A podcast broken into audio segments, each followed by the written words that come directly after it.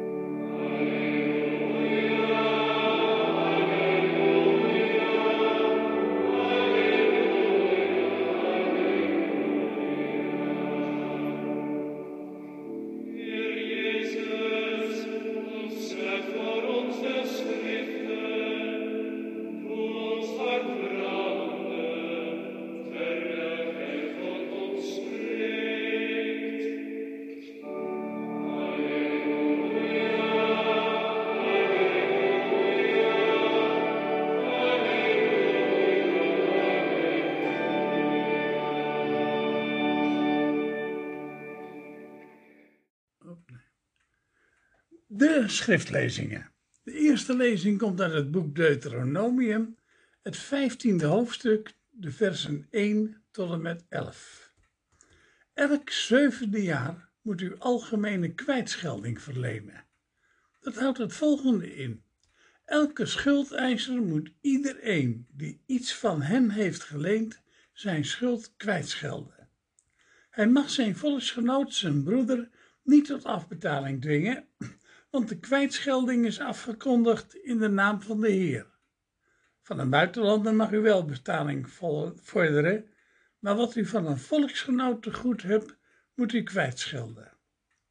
Overigens zal niemand van u in armoede leven. Zozeer zal de Heer u zegenen in het land dat Hij u in bezit zal geven. Tenminste, als u hem gehoorzaamt en de geboden die ik u vandaag voorhoud zorgvuldig naleeft, dan zal de Heer uw God u zeker zegenen zoals hij beloofd heeft. U zult aan veel volken leningen verstrekken, maar zelf hoeft u niet te lenen. U zult over veel volken macht uitoefenen, maar zij niet over u. Zou er in een van de steden in het land dat de Heer uw God u geven zal, toch iemand uit uw eigen volk gebrek lijden, dan mag dat u niet koud laten. U mag uw hand niet op de zak houden, maar u moet diep in de buidel tasten en hem lenen zoveel als hij nodig heeft.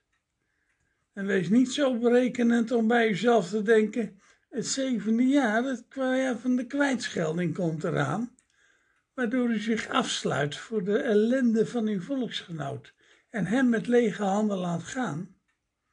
Als hij dan de Heer zijn nood klaagt om wat u hem heeft aangedaan, zal het u als zonde worden aangerekend. Geef dus ruimhartig en zonder spijt. En de Heer, uw God, zal u erom zegenen in alles wat u doet en onderneemt. Armen zullen er altijd bij zijn bij u. Daarom druk ik u op het hart om vrijgevig te zijn tegenover iedereen in uw land die in armoede leeft of er slecht aan toe is. De lezing uit het Evangelie is uit het Evangelie naar Marcus, hoofdstuk 10, de versen 17 tot en met 31. Toen hij zijn weg vervolgde, kwam er iemand naar hem toe die voor hem op zijn knieën viel en vroeg: Goede meester, wat moet ik doen om deel te krijgen aan het eeuwige leven? Jezus antwoordde: Waarom noemt u mij goed? Niemand is goed, behalve God. U kent de geboden. Pleeg geen moord, pleeg geen overspel, steel niet, leg geen vals getuigenis af, bedrieg niemand, toon eerbied voor uw vader en uw moeder. Toen zei de man, meester, sinds mijn jeugd heb ik me daaraan gehouden. Jezus keek hem liefdevol aan en zei tegen hem, één ding ontbreekt u. Ga naar huis, verkoop alles wat u hebt en geef het geld aan de armen. Dan zult u een schat in de hemel bezitten. Kom dan terug en volg mij. Maar de man werd somber toen hij dit hoorde en ging ter neergeslagen weg. Hij had namelijk veel bezittingen. Jezus keek de kring rond en zei tegen zijn leerlingen: Wat is het toch moeilijk voor rijken om het koninkrijk van God binnen te gaan? De leerlingen schrokken van zijn woorden. Maar Jezus zei nog eens uitdrukkelijk: Kinderen, wat is er moeilijk om het koninkrijk van God binnen te gaan? Het is gemakkelijker voor een kameel om door het oog van een naald te gaan, dan voor een rijke om het koninkrijk van God binnen te gaan.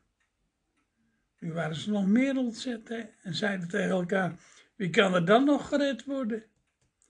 Jezus keek hen en zei: Bij mensen is dat onmogelijk, maar niet bij God. Bij God is alles mogelijk. Petrus nam het woord en zei: Maar wij hebben alles achtergelaten om u te volgen. Jezus zei: Ik verzeker jullie. Iedereen die broers of zusters, moeder, vader of kinderen, huis of akkers heeft achtergelaten omwille van mij en het evangelie, zal het honderdvoudige ontvangen. In deze tijd, broers en zusters, moeders en kinderen, huizen en akkers. Al zal dat gepaard gaan met vervolging. En in de tijd die komt, het eeuwige leven. Vele eerste zullen de laatste zijn en vele laatste de. Zo. Nou, goed. Gemeente. Het antwoord op de vraag waarom we eigenlijk geloven in de God van Israël, in Jezus van Nazareth als zijn zoon en in de Heilige Geest als hun geest, is niet zo eenvoudig te geven. In veel kerken zul je horen dat we geloven om te behouden, te worden gered van onze zonden. Maar zegt de Bijbel dat eigenlijk wel? De lezingen van vanmorgen brengen ons op een spoor van de betekenis van geloven als een werkwoord. Het idee dat geloven alles goed maakt en dat je tegenslagen in meevallers veranderen en dat je geen problemen meer tegenkomt, wordt door de Bijbel zeer tegengesproken. Het zijn altijd armen en altijd moeten we daarvoor openstaan en daarvoor zorgen.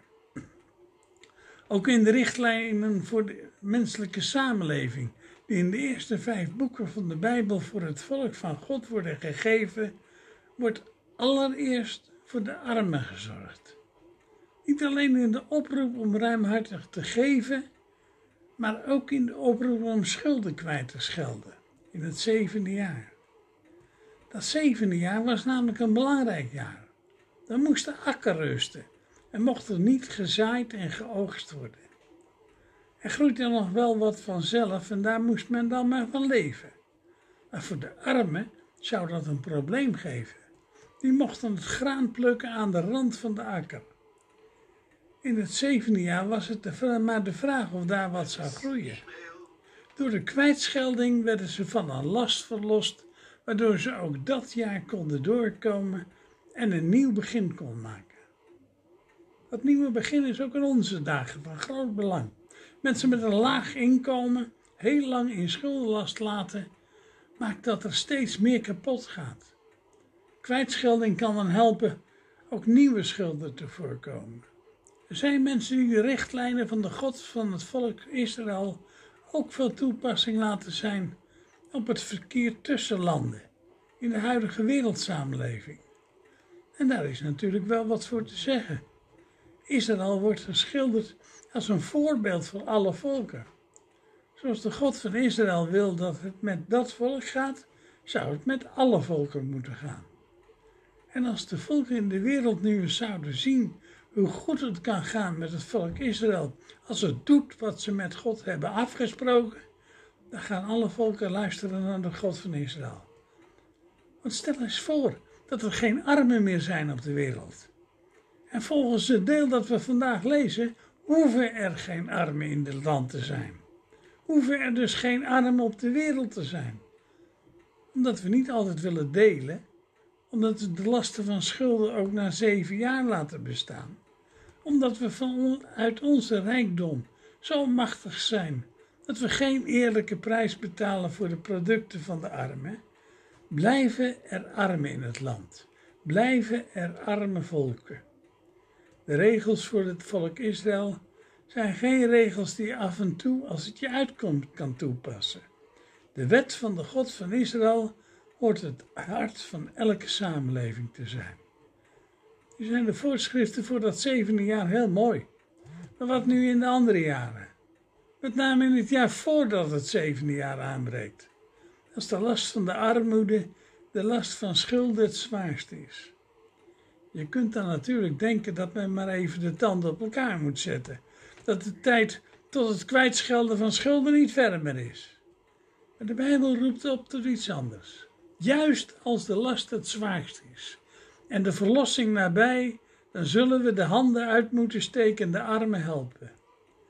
Daarom zijn er voedselbanken in ons land die steun nodig hebben. Zij helpen op dit moment de armen door de tijd heen die nodig is om schuldsanering voor elkaar te maken. Daarom zijn er fair trade winkels nodig, zodat er ook mensen in arme landen zijn die wel een eerlijke prijs voor hun producten krijgen. En wij leren welke prijs we eigenlijk zouden moeten betalen als we rechtvaardig willen handelen. We kunnen de armoede pas opheffen als iedereen en als alle landen de armoede ook echt willen opheffen. Daar lijkt het niet op. Wie rijk is, krijgt meer moeite met delen naarmate men rijker is, tot men heel erg rijk is. Daarom worden door mensen uit de kerk ook vluchtelingen opgevangen. Er zijn veel gemeentes samen vrijwilligerswerk aangegaan in opvangkampen en asielzoekerscentra. We zullen het delen misschien wel tot een vaste regel in onze samenleving moeten maken. Zelf delen en anderen daarin meenemen is het begin. Ook vandaag weer. En dan besluit het verhaal dat we vandaag over Jezus van Nazareth gehoord hebben met een gedeelte waar veel christenen ontzettend van kunnen schrikken.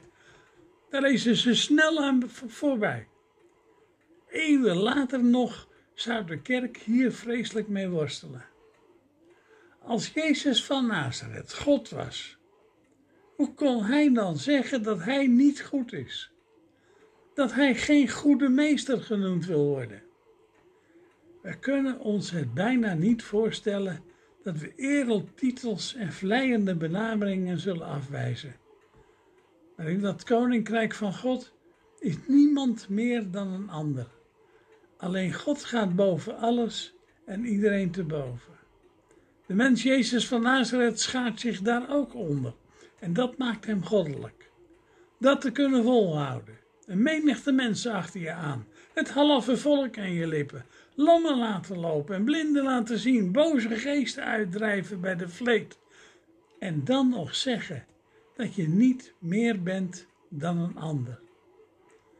De meeste van ons zouden dat niet kunnen. En als we het kunnen, hebben we daarvoor voorbeeld als Jezus van Nazareth nodig. En wat moeten we doen om bij die beweging te horen? Maar heel eenvoudig, geen moord plegen. Niet je eigen partner of een ander als voorwerp voor je eigen genot beschouwen. Niet een rechter bedriegen zodat er onrecht ontstaat. Niet je afkomst vergeten of ontkennen. Fatsoenlijke mensen hebben dat eigenlijk altijd wel gedaan. En weldenkende mensen halen het niet in hun hoofd om iets anders te doen. Zijn ze er dan? Hebben ze het toegangsbewijs voor het koninkrijk in handen?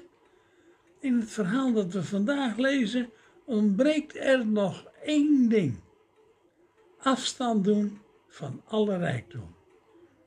Dat is niet eenvoudig. Zonder alles wat je bij elkaar gespaard en verdiend hebt wegdoen om Jezus van Nazareth te volgen. Mogen er dan geen rijken zijn? Worden rijken veroordeeld? Nee, rijken worden niet veroordeeld omdat ze rijk zijn. Maar volgens Jezus van Nazareth mogen er geen armen zijn. Zolang er nog mensen zijn die honger lijden, zolang er nog slachtoffers van aardbevingen zijn die geen huizen hebben, zolang er nog mensen doodgaan aan ziekten waarvoor wij medicijnen hebben, zolang er nog leed en ellende is en mensen daarvoor op de vlucht slaan, zullen we ons met voorbijzien van onszelf moeten inzetten. Ook vandaag weer. En vele laatste zullen de eerste zijn. In het verhaal van vandaag lopen we eigenlijk aan tegen het gebruik van losse teksten. Over het algemeen rukken die het verhaal van de Bijbel uit hun verband en verbergen ze de werkelijke boodschap van de Bijbel. Er zijn er ook een heleboel kerkelijke leiders die met hartstocht het gebruik van losse teksten bevorderen. Ze schrijven daarmee hun eigen Bijbel en hebben daardoor een maximale invloed op hun volgelingen. We kennen de bekende tekst uit het verhaal van vandaag natuurlijk. Het is moeilijker voor een rijke het koninkrijk van God binnen te komen dan een kameel gaat door het oog van de naald. En wat hierboven staat, vele eerste zullen de laatste zijn en vele laatste de eerste. Maar had u wel bedacht dat die twee teksten bij één verhaal horen? En dat die laatste tekst een troost is voor de discipelen, omdat ze nogal schrokken van het harde oordeel over de rijken? Het is moeilijk om zo onze gewoonlijke kijk op de wereld zo radicaal te veranderen als Jezus van Nazareth wil. Als het land moet worden gered, worden immers succesvolle ondernemers gevraagd te helpen. Ook als bedrijven een nieuwe impuls moeten hebben, dan worden succesvolle ondernemers uit de branche gevraagd adviezen te geven. Hoe meer succes iemand heeft, hoe meer die heeft verdiend, hoe hoger die in aanzien staat.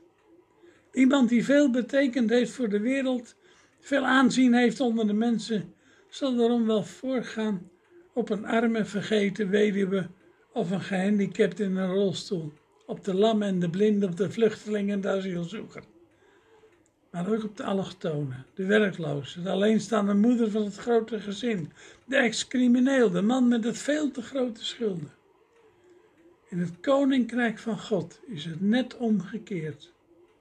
Dat koninkrijk heeft immers weinig te betekenen voor mensen met geld en aanzien. Die hoeven zich geen zorgen te maken voor de dag van morgen. Die kunnen de verantwoordelijkheid voor hun kinderen gemakkelijk uitbesteden. Voor hen staat de beste gezondheidszorg in de hele wereld klaar. Maar voor de armen, de zwakken, de mensen die het niet goed hebben gered in het leven, betekent het koninkrijk van God alles. Daar zijn alle tranen gewist. Daar heeft niemand meer honger. Daar is de toekomst van alle kinderen verzekerd. Daar mag iedereen meedoen. Voor hen is zelf elk klein stukje van dat koninkrijk een zegen en reden om dankbaar te zijn. En daar vallen de teksten op hun plaats. Wat voor de rijken bereikbaar was, is nu ook voor de armen bereikbaar. Daarvoor is het nodig dat mensen huis en haard verlaten, hun gehechtheid aan eigen bezit en kapitaal opgeven en de weg van Jezus van Nazareth volgen. Dat is een weg van delen, van zorgen voor de minste. Dat is geen gemakkelijke weg, geen weg van plezier en succes, maar een tocht door een dorre woestijn met veel tegenslag. Vervolging wordt zelfs genoemd. Maar als je op die manier de laatste wil zijn, die het koninkrijk binnengaat en die zwakke en armen voor laat gaan, dan kom je gegarandeerd binnen. Dan kun je leven of je eeuwig te leven hebt, zonder zorgen voor jezelf. Op die weg kun je vandaag nog een reis beginnen. Waarom we dus geloven? Niet om zelf behouden te worden, maar omdat we het niet langer kunnen verdragen dat er in de wereld leed, onrecht, geweld en onderdrukking heersen. Omdat we het niet langer kunnen verdragen dat mensen leed wordt aangedaan. In een wereld die zelfs de Zoon van God aan het kruis nagelt, moeten we in beweging komen. Niet met tegengeweld, maar met liefde. Net zolang tot de aarde zo hemels is geworden, dat God zelfs zijn tent op deze aarde zou willen opslaan. We geloven in de mogelijkheid van die aarde, waar alle leed geleden zal zijn en waar alle strijd gestreden zal zijn. God geeft ons die aarde. Laten we God dus lief hebben. We weten hoe dat moet. Amen.